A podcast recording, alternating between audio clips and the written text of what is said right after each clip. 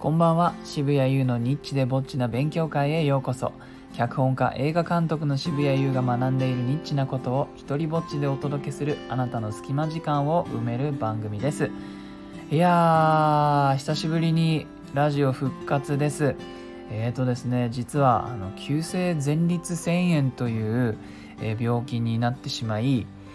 それはまあ何日かで、えー、実は回復したんですけどもその時に処方されたお薬がですね、えー、僕の体に合わなくて肝臓をやられてしまったんですよ。これはあのなんか結構現代病として知られているらしくて、えー、一番の肝臓を悪くする、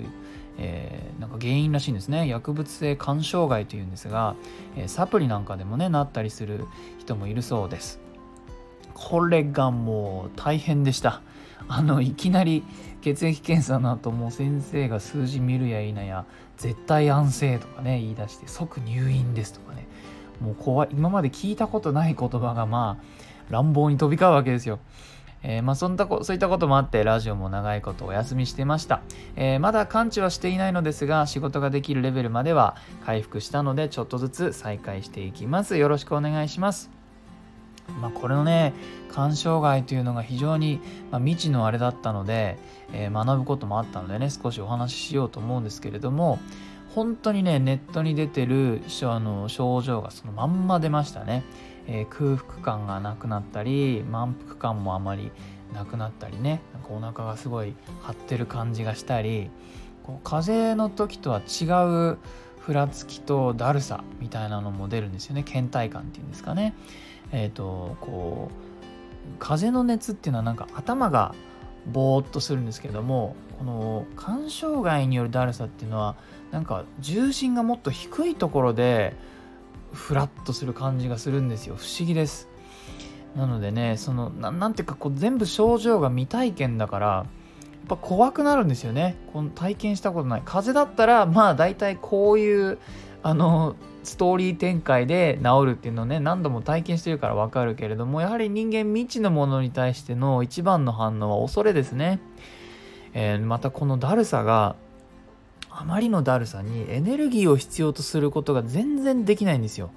なのでいかに普段あのちゃんとエネルギーを消費して活動しているかってことも分かりました。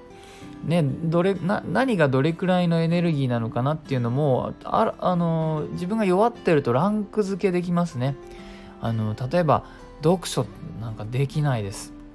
えー、だけど漫画はものによってはちょっと読めました。文字が少なかったりあるいは以前読んだものとかあのはねなんとか見ることができましたね。ね、例えばゲームなんかも好きだからあまりにねあの寝てるだけじゃ暇なんででもやっぱゲームスイッチ入れる気にもなりませんでしたね。で本当できたのはテレビを見ることぐらいでした。そういう意味ではなんか自分からものすごくエネルギーを使って見てるものじゃないんだなってことがまあ分かりましたね。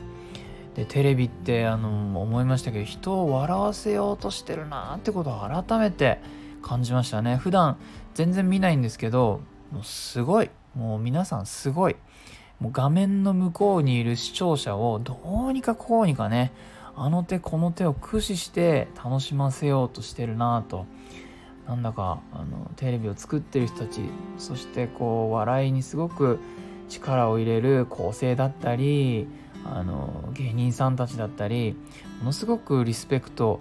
がねここで何て言うんですかねリニューアルされたというかこの人たちほんとすごいなと思いました。